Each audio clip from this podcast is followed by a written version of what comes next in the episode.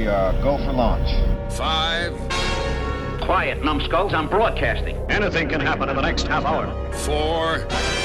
My friend, we cannot keep this a secret any longer. This whole thing is insane. Three. Quiet, please. I am analyzing. Where's the kaboom? Two. There was supposed to be an earth shattering kaboom. One.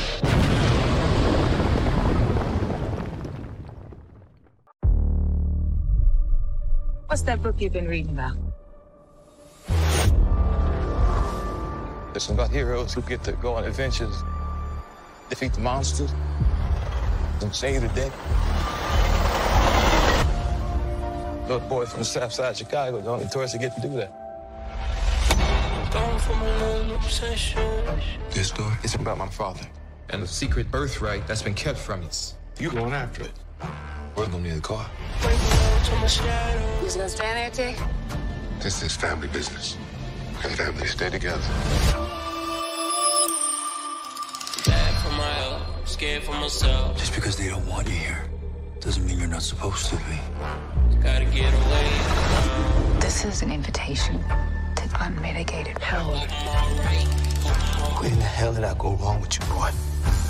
I told you to stay away from that damn place. There's something here that's trying to get out. Everything is where and as it should be. From God to man to creature.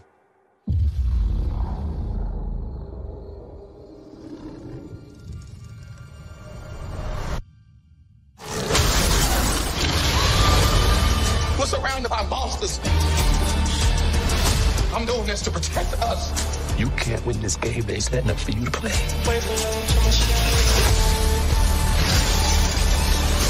This legacy belongs to our family. We gotta face this new world and stake our claim in it.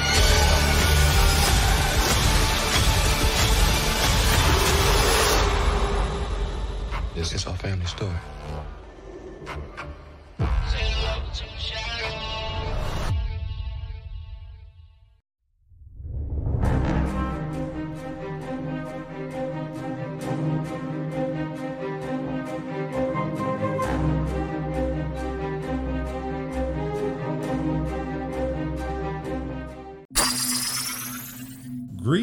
My fellow galactic travelers, and welcome back to Planet 8. This is your mission commander Larry speaking to you from our hidden base. Chief Engineer Bob is here by my side as always in the command center, and circling Planet 8 in our orbital spy satellite is Reconnaissance Officer Karen.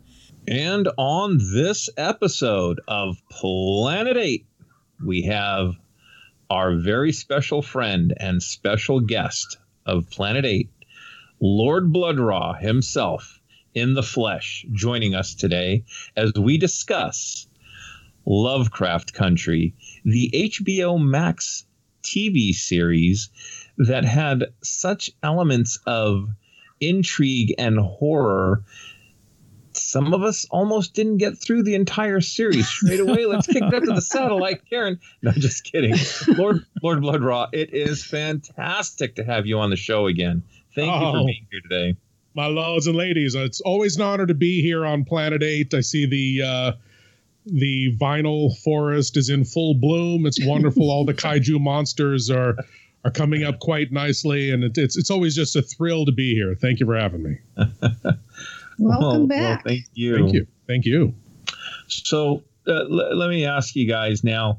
Um, I, I- we were talking a little before the show. Karen uh, had some problems with with the certain episodes of the show with the gore and the blood. And let me tell you, listeners, we are going to spoil the heck out of this series. So we're, we're going to be diving deep. We're going to be going into details. We're going to go into character arcs. Um, we're we're going to talk about the finale, uh, the season finale. So if you have not watched all the episodes of Lovecraft Country, fair warning. Th- this is this is it. We're we're going to go in. So Um, l- let me ask you, Karen, because I think out of all of us, you, you're the one. Uh, did you read the book or you have the book? I read the book uh, last summer. Okay. You know, it it was one of those books that was on my radar for a while. Um, it had been highly touted, uh, highly reviewed. And so uh, it, it, was something I was meaning to read. You know, it, it, looked interesting. Of course, I had read Lovecraft stories, uh, you know, as a kid growing up and in my early 20s and stuff. I haven't really revisited it in, in a while, any of the Love, H.P. Lovecraft works, but it was intriguing. So uh, then when I heard, oh, they're going to make a, an HBO series, I thought, well, I kind of want to read this before I see the series. Of course, that's mm-hmm. always a little dangerous because you never know if you read the book, then you may be let down by the, the show. But uh, I went ahead yeah. and read it. Um, and uh, yeah, it's a, it's an interesting book. I would recommend it to anybody. The guy, what what was also intriguing about it is the author uh, Matt Ruff actually wrote it with the intention of trying to sell it to TV. Hmm. So it reads like a series of vignettes. Um, you know, it's they're all interconnected, but it's not one long story. It's it's several uh, small stories with the same characters throughout. Hmm. So in, in that sense, it's very much like the TV series, but uh, it the show diverges quite a bit from the book.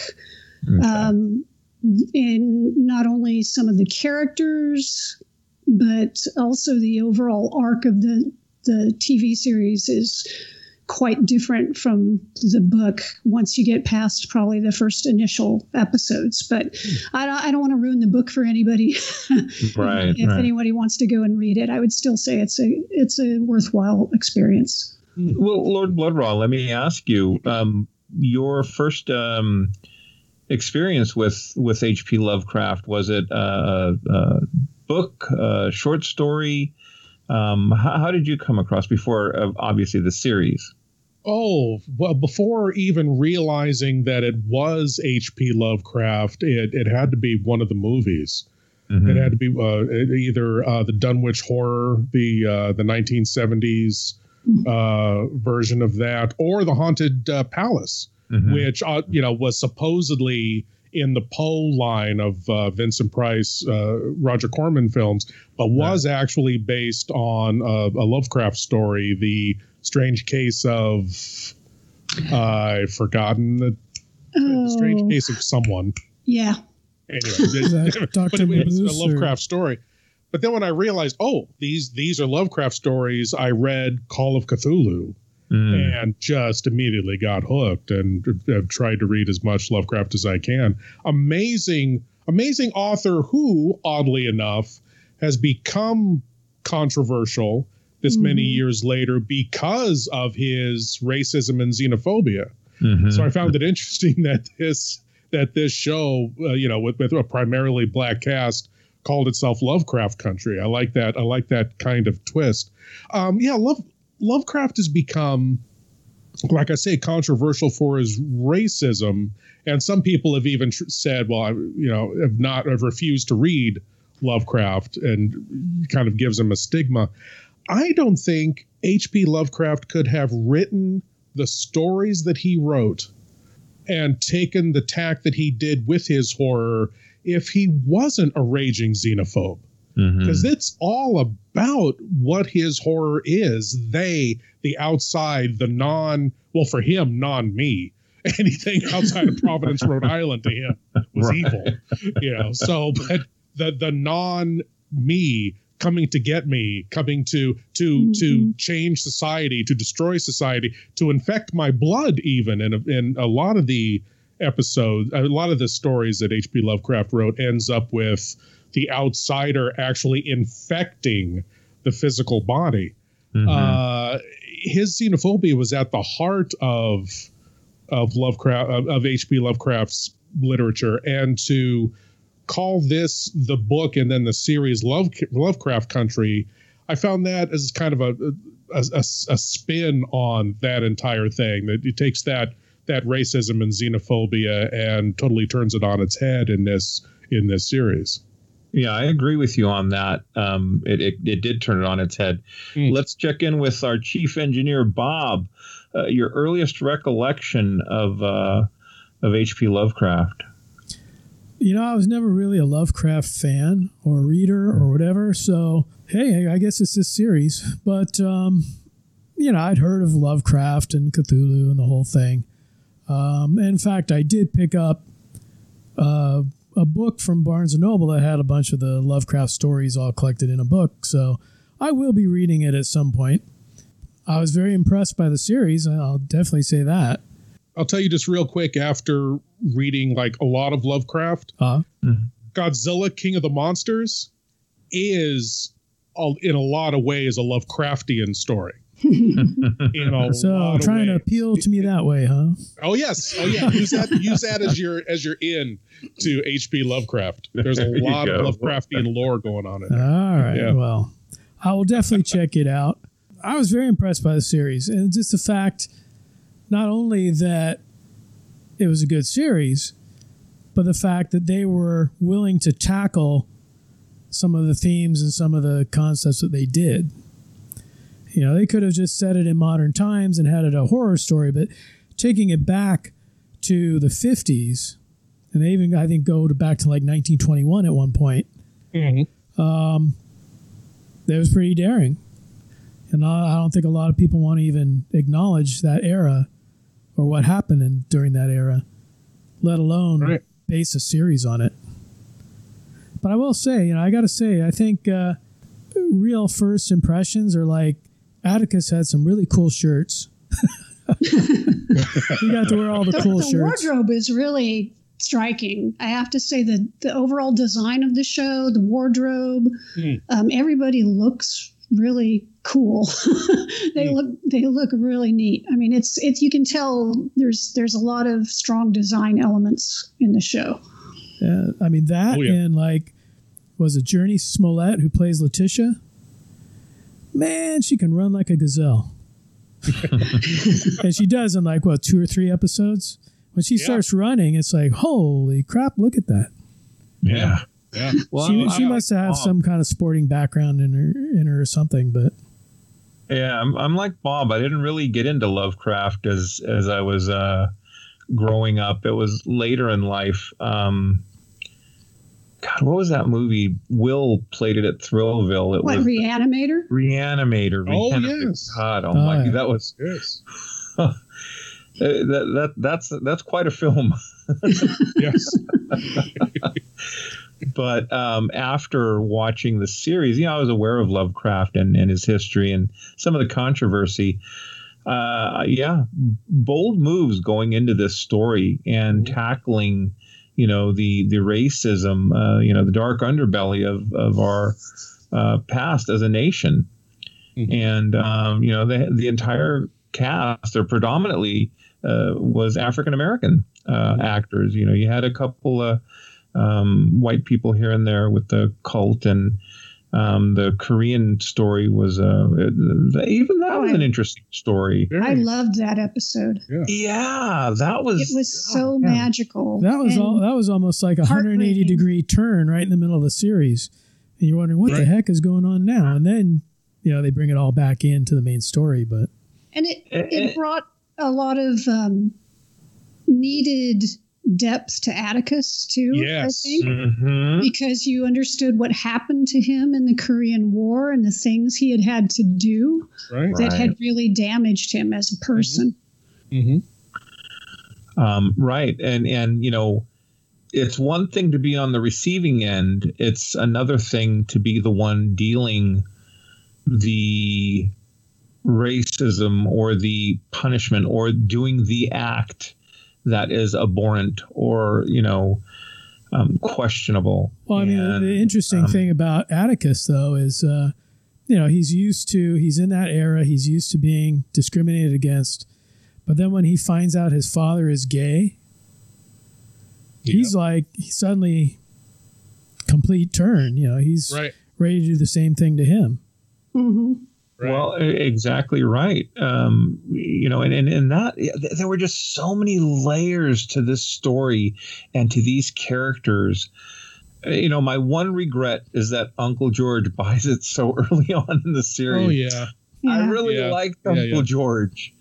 Um, the, this bold man who would drive, you know, across country during this era of, of uh, just abhorrently Well, racist. lynchings and Yeah, I everything mean, else. just risking to to give safe passage, you know, from Right. one one town to another. Right. Well, Which, he published the, the the safe the safe Negro travel guide. yes, Yeah. Mhm. Yeah, these are places And- you can go. These are places you can't go. Yeah. Yeah, yeah. And you know, we were talking before the show, it's like first episode or maybe the second episode where they're in the forest and it's at night and you know, you got the white southern sheriff, you know, and it's like do you run from the sheriff or do you run from the monsters that are falling from the trees like what's the lesser of the two?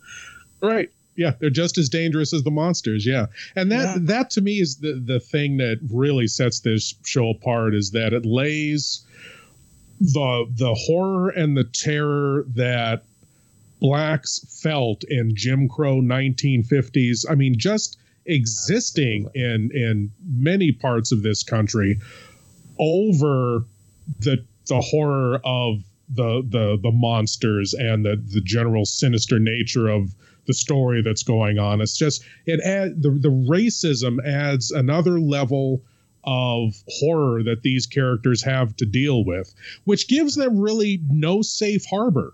Mhm. Right. And it makes it it it, it, it makes the show feel almost claustrophobic in that the only place most of these characters can run for safety is to be with other be with other blacks or be with the family or be that's the only place because they're not going to get it from they're not going to seek justice from the police safety from the police they're not going to save find uh, safety or justice in white neighborhoods they're not going to find it anywhere within this story during that time and it just makes the it makes the the just the horror of their situation that much more acute Well, that's the thing. I mean, you, you usually feel safe at home, but even when they're at home, their home's getting shot up and torched Right. and you know lynched and whatever. Um, yeah, I mean, there's literally nowhere to run.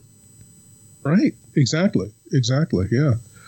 Yeah. And very much like, you know, the, the way Rod Serling tackled social issues of mm. the day using speculative fiction and science fiction and horror and things like that. This this entire series very much very much did that about the entire racial racial situation in the United States. Yeah, I think Yeah. I think Twilight Zone would do it metaphorically, whereas this does it head on.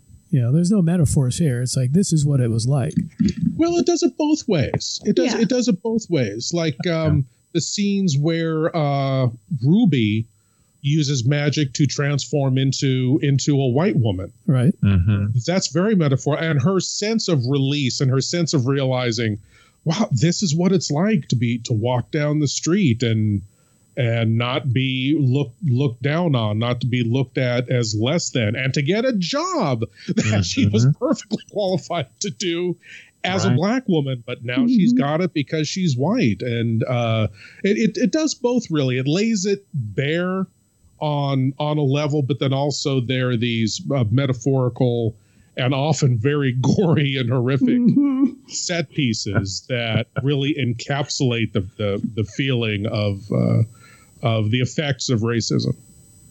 Yeah, you know, Lord Bloodraw, I, I, though some of those scenes were were some of the best. Oh. Um, but her shedding the the skin after the, uh, you know, Wow. the, it's like Cinderella slippers. You know, you hit the. But what was interesting too is she found herself is that the more that she was in the skin of a white lady, she found herself kind of looking down on some of the African American people who, you know, she would otherwise work with if it were not the case.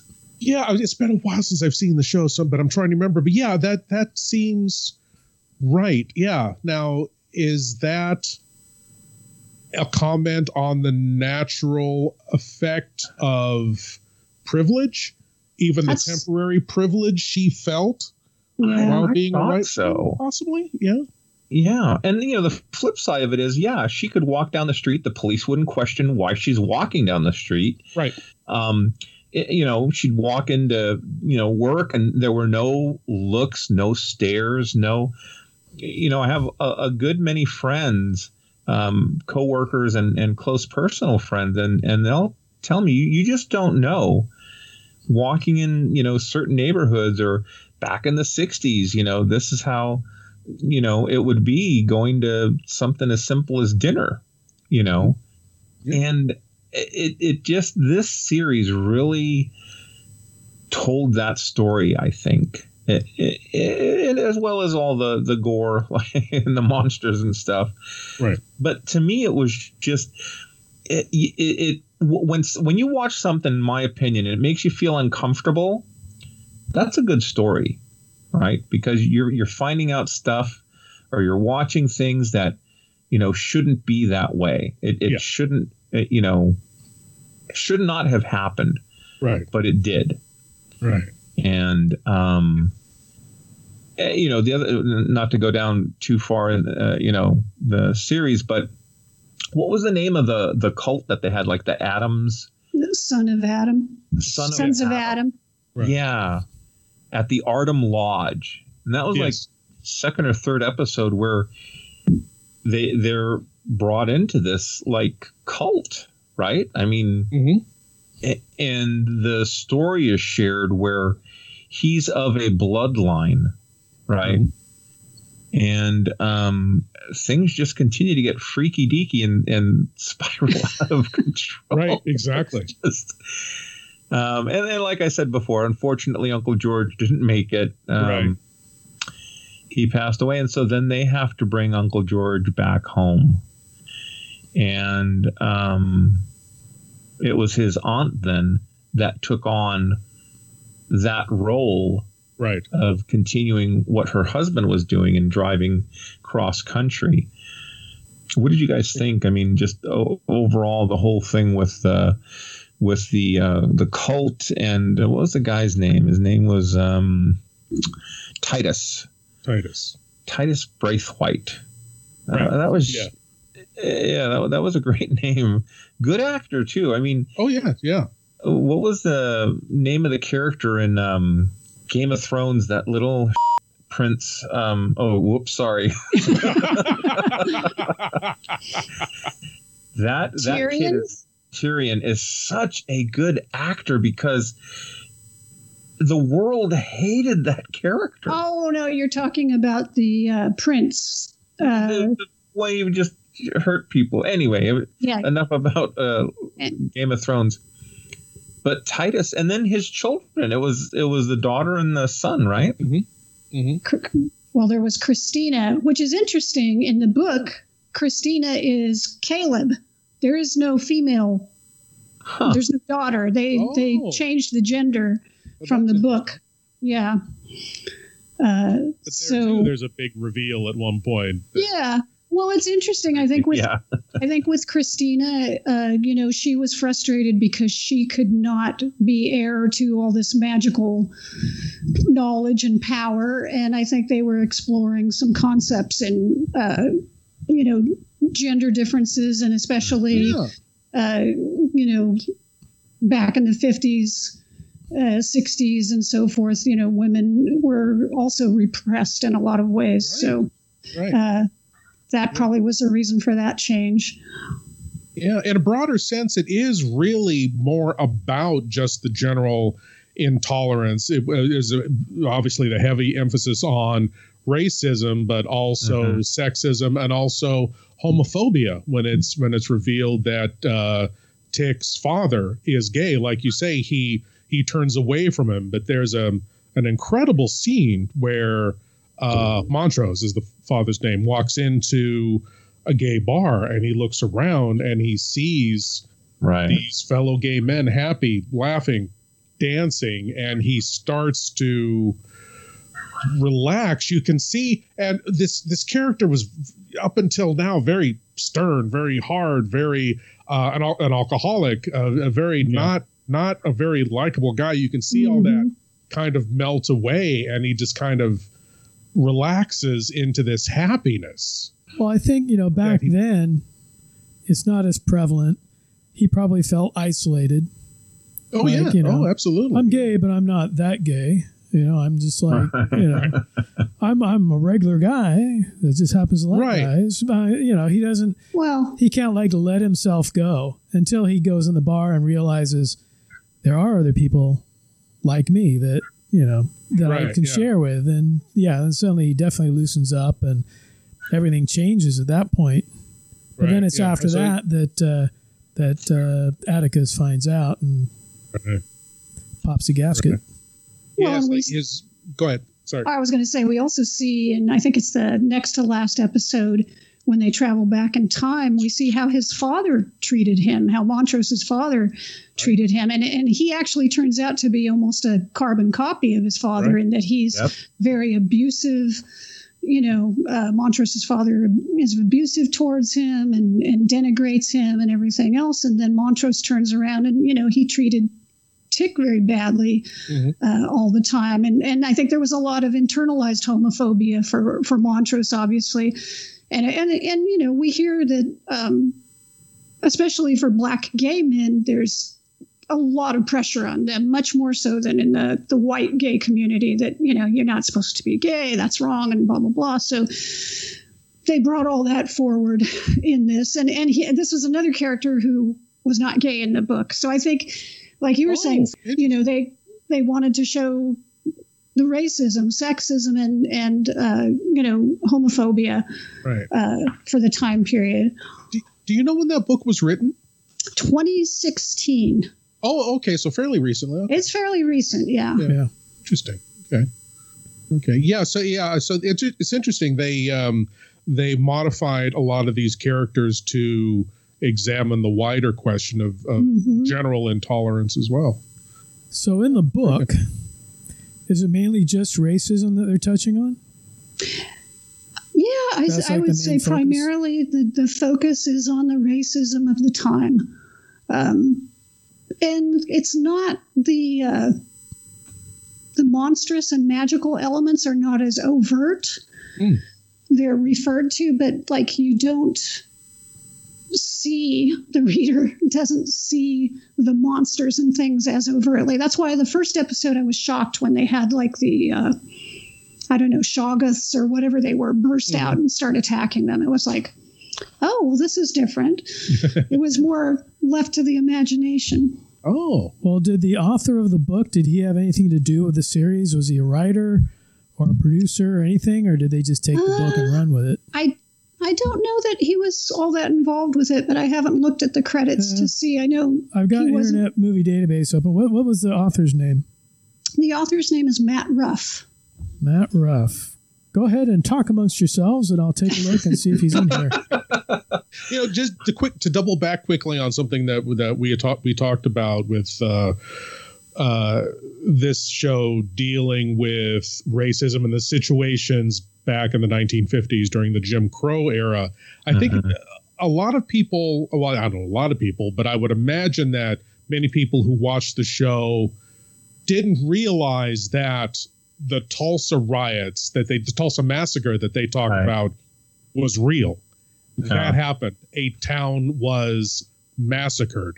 Emmett hmm. Till, uh, the, uh, the the Emmett Till funeral that they touch on that happens in Chicago, that was real. That happened, and something a little bit more obscure in uh, the episode where Leti buys the house to make it like a, a boarding house in this in this white community the house is haunted by these es- es- essentially black ghosts but they're the subjects of horrible experimentation mm-hmm. body parts sewn together and things like that there is a case of a madam in new orleans I say a madam, not a madam in the prostitute sense. Oh, okay. a, woman, a woman in New Orleans who did that with her servant. She had basically a torture chamber, quasi medical facility set up in her basement and would do these wild, insane, ridiculous torturous experiments on them. As a matter of fact, that was touched on in one of the seasons of American Horror Story. I want to say I was trying to Coven. remember, yeah. I think Coven. Yeah, that character that uh, I, I believe it was Bates, who uh, Kathy uh, Bates. Kathy Bates played that character in, in that season. The name that's that was a real character. I mean, she actually existed. She actually did those things. Wow. So one of the jaw-dropping moments of the series, especially in that episode, was the baseball player who's like six five or so with the baby head. Do you Oh, remember that image? Yeah. Oh. Oh my god! that was yeah. I think I literally like gasped when I saw that. Oh, God, that's just- So I did look on Internet Movie Database. yes. There are like 22 producers on this thing, Oh, and Yeah. Mark Ruff was not any, or Matt Ruff was not any of them. oh. There's Well, we like seven, or seven or eight writers, but he was not one of them. It just says based on his novel, is all it says. He took the money and ran. So yeah, so I mean, basically, Good luck. you know, they probably bought the story from him, and then they Yeah. did their own take. Very good. I hope he was well compensated for it. So speaking of disturbing images, because yes, the, Hmm. the baseball player with the baby head was pretty disturbing. Oh. What are because I know this this show disturbed me a lot. Like I said, I had stopped halfway and then I Right. Came back and watched the rest, and I'm glad I did because it's actually a really interesting show. I just have a low tolerance for gore. Um, what do you guys like? You were saying, uh, Lord Blood-Rah. This is a very visceral show, and it leaves you with a lot of images. What are some of the images that stand out for you guys? Uh, well, yeah, like I said, for me, it was the first time that uh, Ruby uh, sheds her skin to become a white woman and then transforms back. Just, just that scene. Well, there, there's one scene where she's having sex, Yes, and it happens in the middle of sex. That was oh, that was tough. and that was uh, that was uh, one of those visual uh and they just of- kept going. and they just Yeah. kept going right yeah Oh, I probably Yeah, would not but- have sex the rest of my life after that. but doesn't she later say i i i wanted to have sex with you in my own body later that i couldn't keep up this facade anymore it had to be in my own body or am i imagining it's been a while since Yeah, i've yeah, seen, something like seen that. the episode I but that right. in its that was an incredible visual moment to me. And another one that is not gory at all but is equally striking was again montrose uh, his kind of at least coming out to himself in that gay bar. There was no no blood or or flesh involved but the, this him dancing by himself in this gay club and finally smiling. You never see that character smile up until that point. And it's one of the few times that you do. I think after that you don't see it very much, but he re- he he kind of be- finally becomes comfortable in his own skin at that moment, and that that was that was very visceral, visceral, and um, well, I get where we've announced a spoiler alert anyway. Yeah. The last moments where uh the the the little girl and I'm forgetting her name, Diana, I think. Yeah. Yeah, they just call her D, Uh, but yeah. right Ta- over over um like the broken body of the daughter of the cult leader. I've forgotten her name. Oh, Christina. christina. Over christina's broken body claims that we we have now taken magic. That was a powerful moment. It was it was symbolic of we we are not asking for as as as black people we are not asking for acceptance anymore. We are not asking for rights. We have now taken the magic. We have it now. Accept it or not but we now we now have that power. That Mm. that's in, incredible finale for the episode. And we talked earlier about the the the image of the of the little girl on the on the cover of uncle tom's cabin. Stere- Meow very than anything. stereotypical uh young black girl from from the slave era torn dress uh um wild, you know, braided hair and, and that kind of thing. And of course, being a cartoon, the wide lips and the they come to life.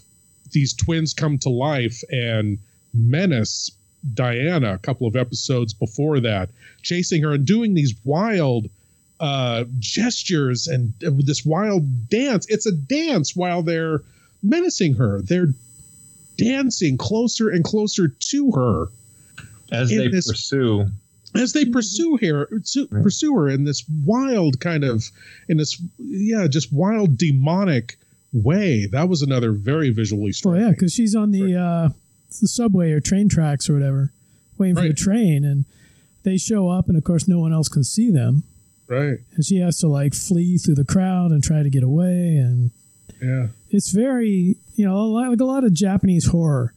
They have like the the ghost or the demon will have weird jerky movements yeah. and just the creep factor is there. Mm-hmm this was like the same thing. It's like, yeah, I mean, you just just watching them, you know, it's like, man, how do they even do those movements? Let alone, you know, they're scary as hell. But right, yeah, yeah, no, it was. Uh, I thought they, they were very well done. Well, they're listed here as malevolent, malevolent spirits, Topsy and Bopsy. Ah, They gave okay. them names, but they were malevolent spirits. Okay. What was on top of everything else? They have to give them clown names too. Double whammy. the the interesting thing to me about that segment, which was really terrifying, is it took one of the most interesting parts in the book and um, changed it around quite a bit. Uh, but still was really super effective. In the book, there was a, a little doll chasing the character, oh. um, which you know would have been creepy, I think, but maybe kind of hard to do effectively on screen. I mean, you would have had to CGI it probably to do it, and that would have been expensive. Karen, was it a Zuni fetish. I was thinking the same thing.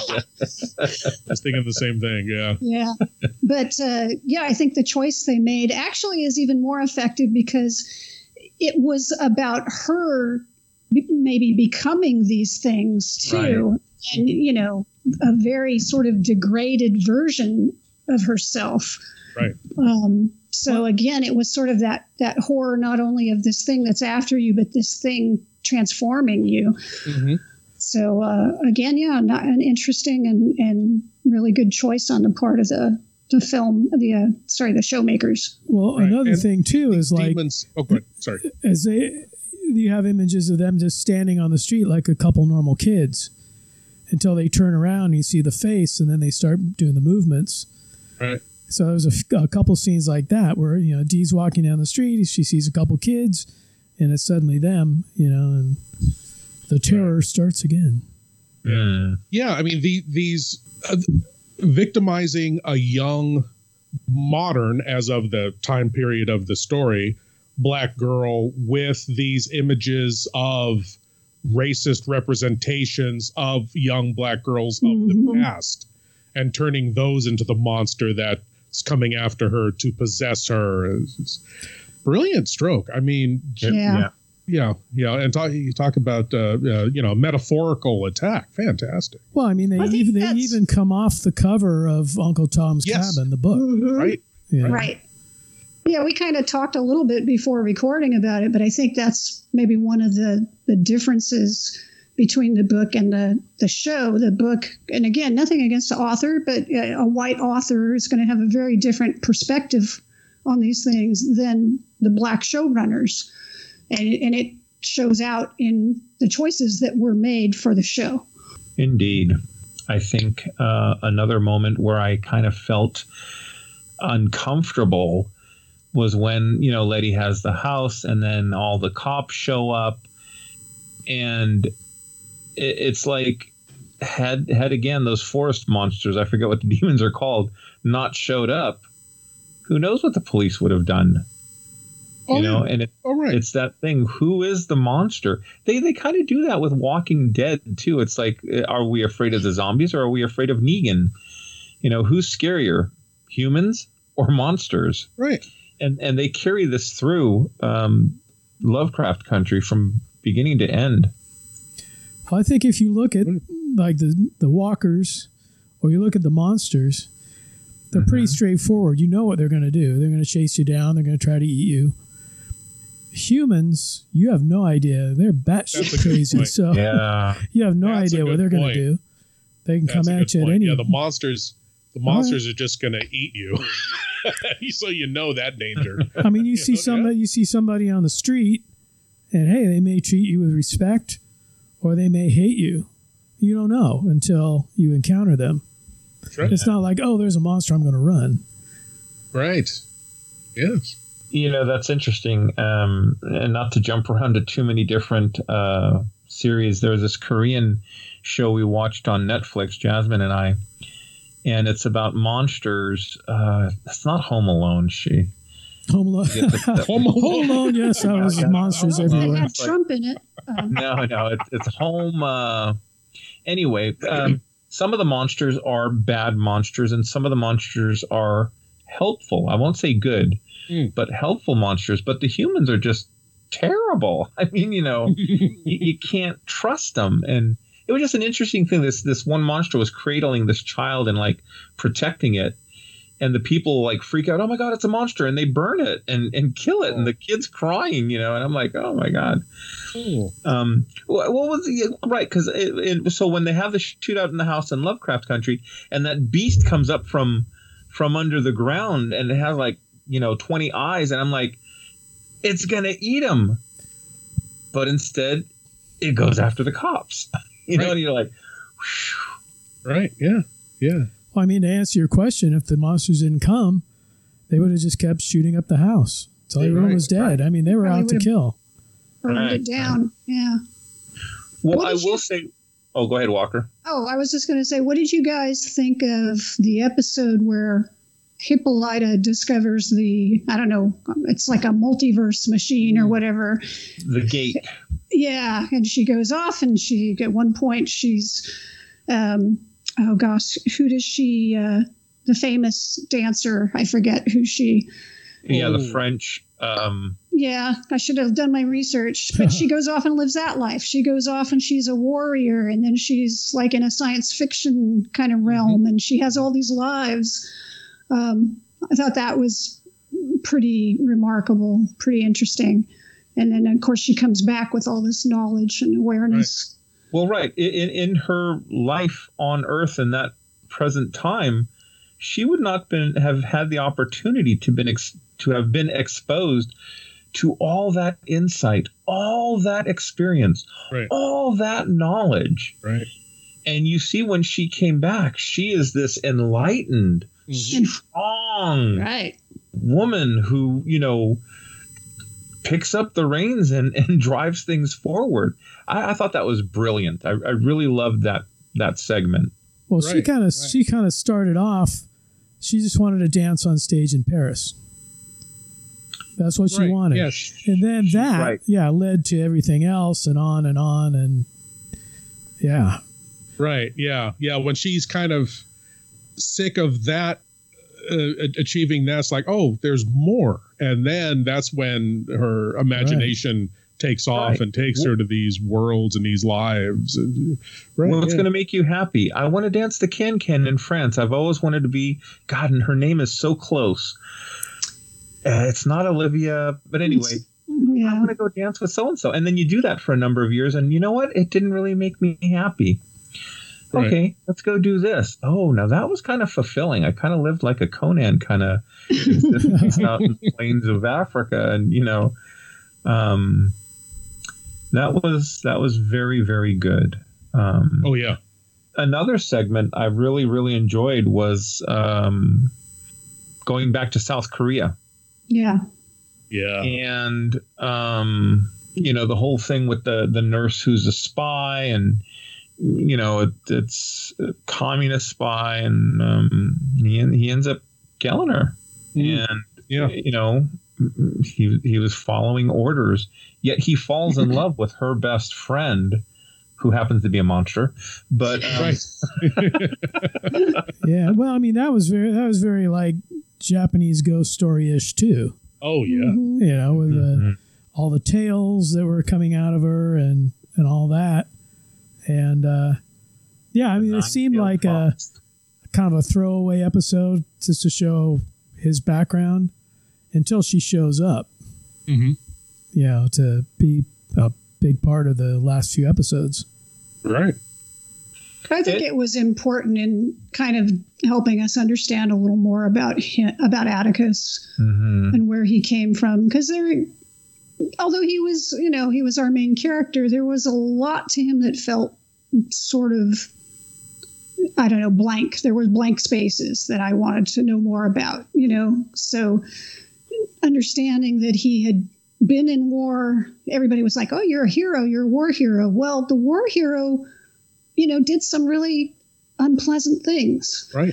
You know, uh, so understanding that he had gone over there and he had done a lot of really nasty things and he knew it and he felt it inside and he was suffering oh, yeah. for it. Oh yeah. You know, yeah. That was that was you know important to understand about his character. Right. Yeah. That gave him a really interesting backstory and you can understand a lot of his a, a, lot more about the character, a lot more about the man after that episode. Mm-hmm.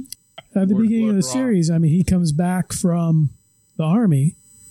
Yeah. And, you know, supposedly, I guess, on leave, but then he doesn't want to go back.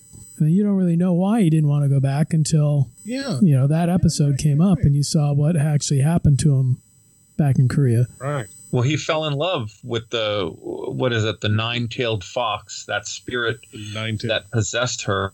Yeah. Well, they fell in love with each other, and you know they they get into this argument, and she has the intent that well, I'm I'm going to let the foxtails do their thing and kill him, but they don't, and instead she has a premonition or a vision that if he goes back home, he will die, mm-hmm. Mm-hmm. and she shares that with him. Mm-hmm. So it's interesting then that he is pursuing this whole cult thing and trying to figure out, you know, what's going on. Does he not believe the premonition? Does uh, I, don't? Know, we keep on watching. Well, I think he does because he seems like he's very willing to sacrifice himself mm-hmm. to save everyone because he probably figures, oh, I'm going to die anyway, so I might as well, you know sacrifice myself here. Huh. Right. Yeah. I, uh, I I agree with that. I think he he knows from that point on that his life is forfeit, but he's gonna he's gonna try to you know help everybody around him and make sure they're safe and they're okay and by sacrificing himself. Yeah. And do you think he's trying to atone for the execution that he committed in South that could, Korea? That Yeah. can very well be part of That's it. Yeah. part of his. I think that's part of it. But he had to do a lot of things probably that he feels Right. guilty over. Mm-hmm. Right. Interesting. Yeah. You know what I, I thought was also really cool is that just as we have this Braithwhite family and they have their magical lineage and all this other stuff, we really see towards the end of the series too, you know, Atticus and Leti, especially going back in time, you know, they have their ancestors who are helping them succeed in their efforts against the Braithwhites you know, and they're in sort of this realm. It's I'm not sure. I don't think it's really the past, but they're in this other place, especially when they're trying to save um, Diana.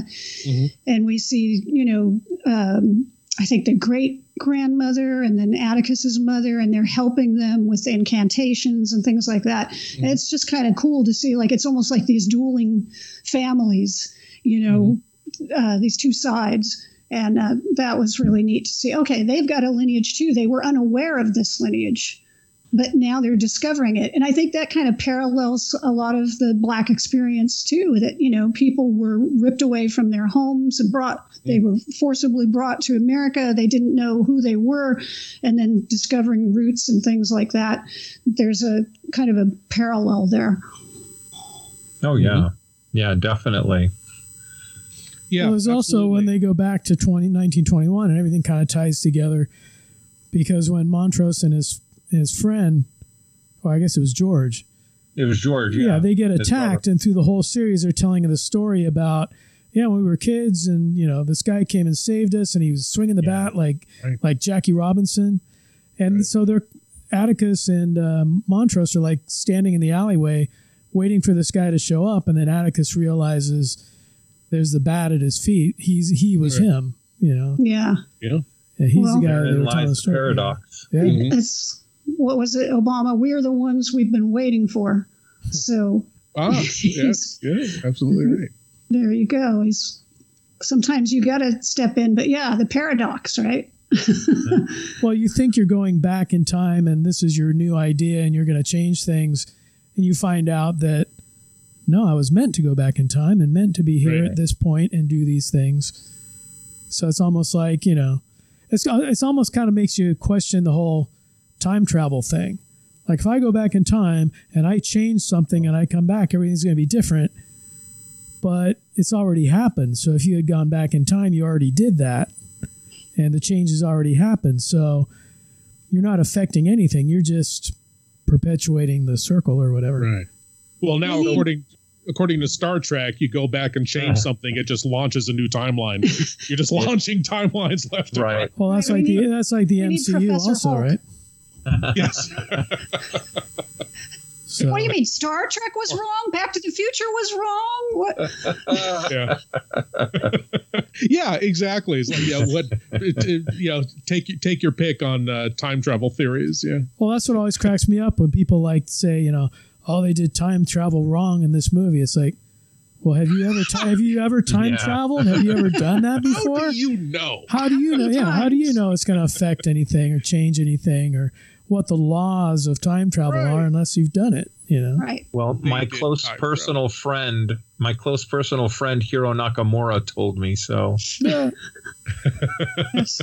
Well, I chose option A for time travel so that I will not affect this timeline. If I had chosen option B, we would all be working for apes. So Yeah, right. Exactly. That may still happen though. The way things are going. the way things are going, yeah. Yeah. Hey, this virus is mutating. Just saying. Yeah, know, if uh, if if, uh, if a chimp gets it and starts doing math, we're all in trouble. Well, I mean, the virus may be the end of man, and then who takes over? yeah, exactly. The cockroach is rule. I was going to say the cockroach. Yeah. They'll always be here. That's for They'll sure. always. Yes. Indeed. Uh, what are they going to do? I, I guess there's going to be a season two.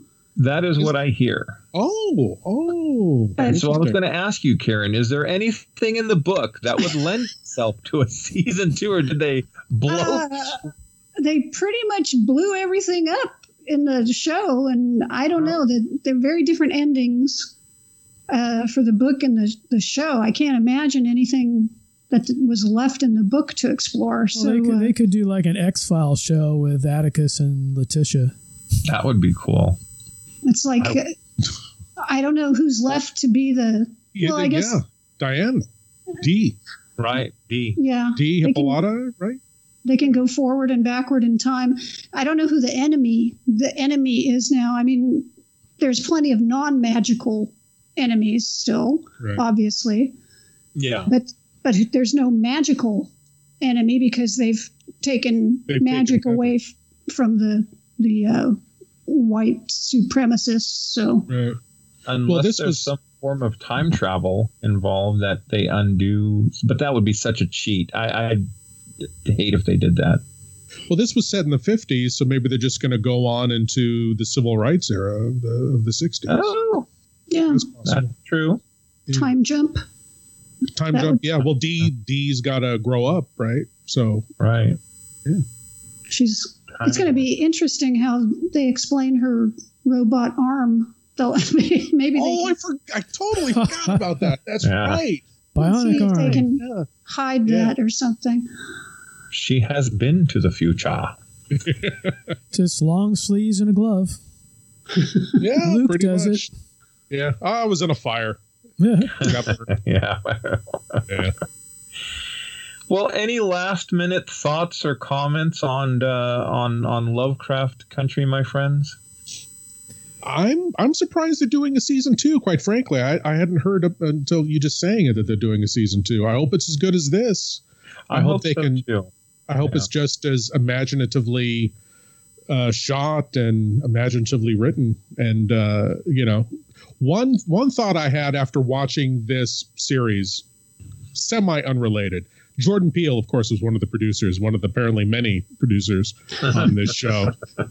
One of my one, one of my fantasy projects is for him to produce and direct. It would be wonderful a remake of Blacula.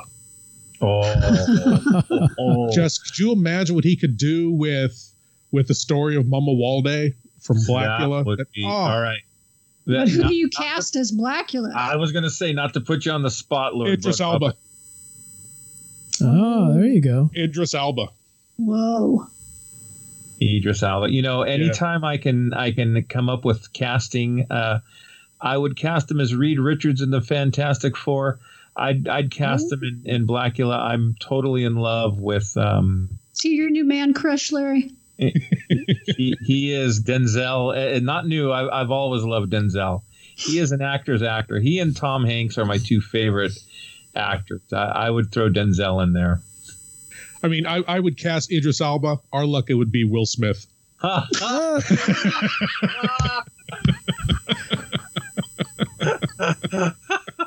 Well, see, you could you could have Denzel as Blacula, and then have Tom Hanks as like a Van Helsing type character, Oh, and then Larry would be in heaven. Yeah, yeah, I would. I, I I'd be in hog heaven. Just just set the man down with a big tub of popcorn and he'd be the happiest man alive.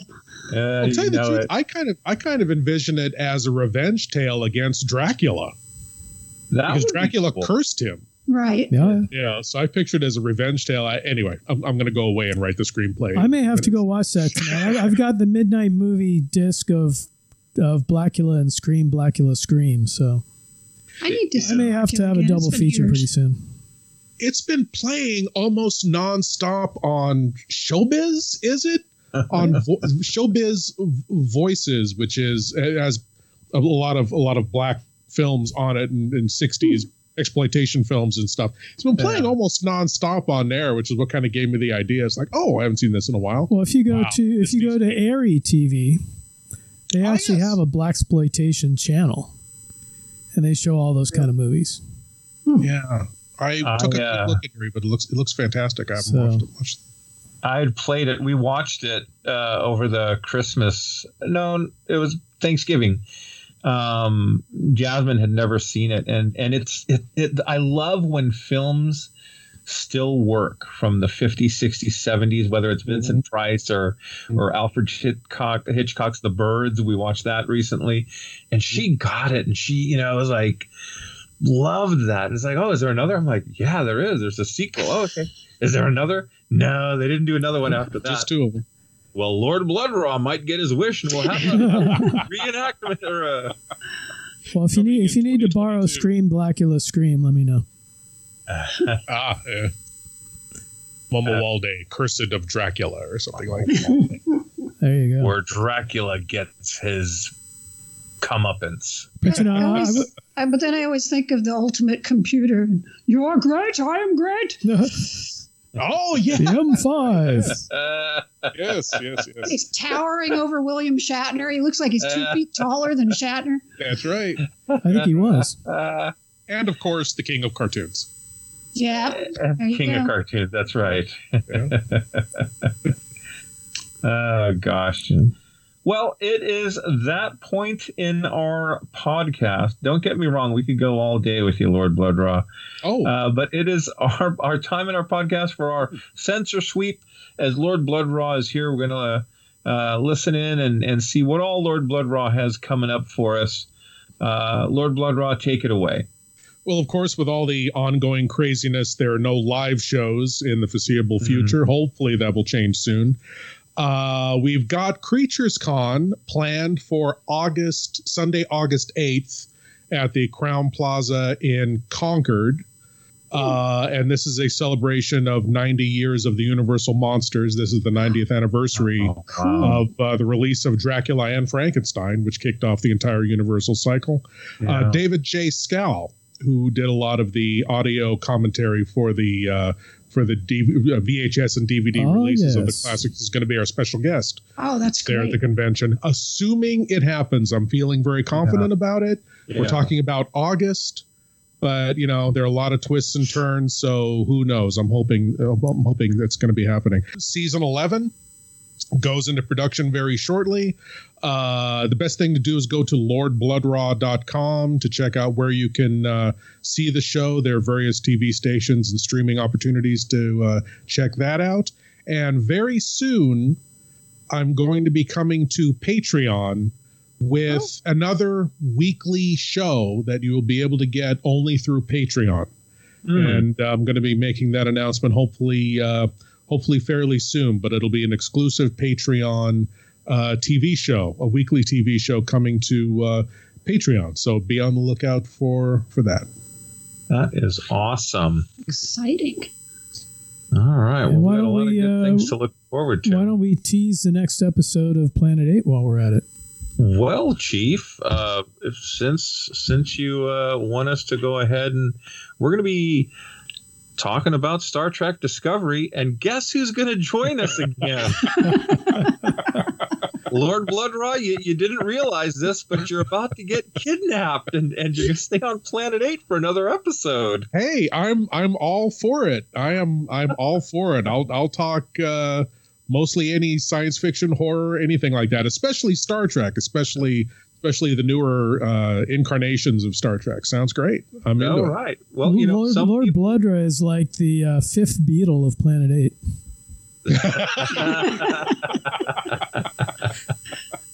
True, true.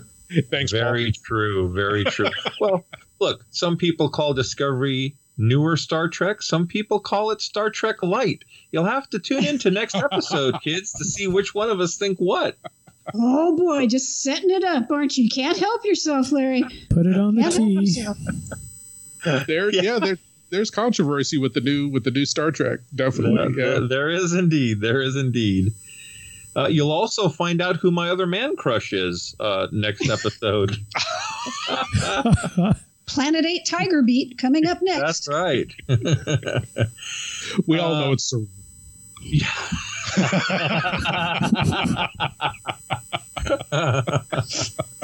Uh, Come on, Larry. on, on- on that note, uh, you guys, thank you for tuning in. Thank you for for following us. Um, uh, be sure to check out Lord Blood-Rah online. Um, I- I'm looking forward to that Patreon announcement. So um, do yourself a favor, follow Lord Blood-Rah on Twitter, Facebook, uh, webpage. Uh, please continue to follow us, planet8podcast.com, and over on our YouTube channel. As soon as we get our subscription up to i think it's a 100 we're going to be able to do a lot more with our youtube uh, channel. But uh, thank you guys for following us. Stay safe. On that note, this will conclude this transmission from Planet 8. We would like to thank all of our intergalactic audience for listening.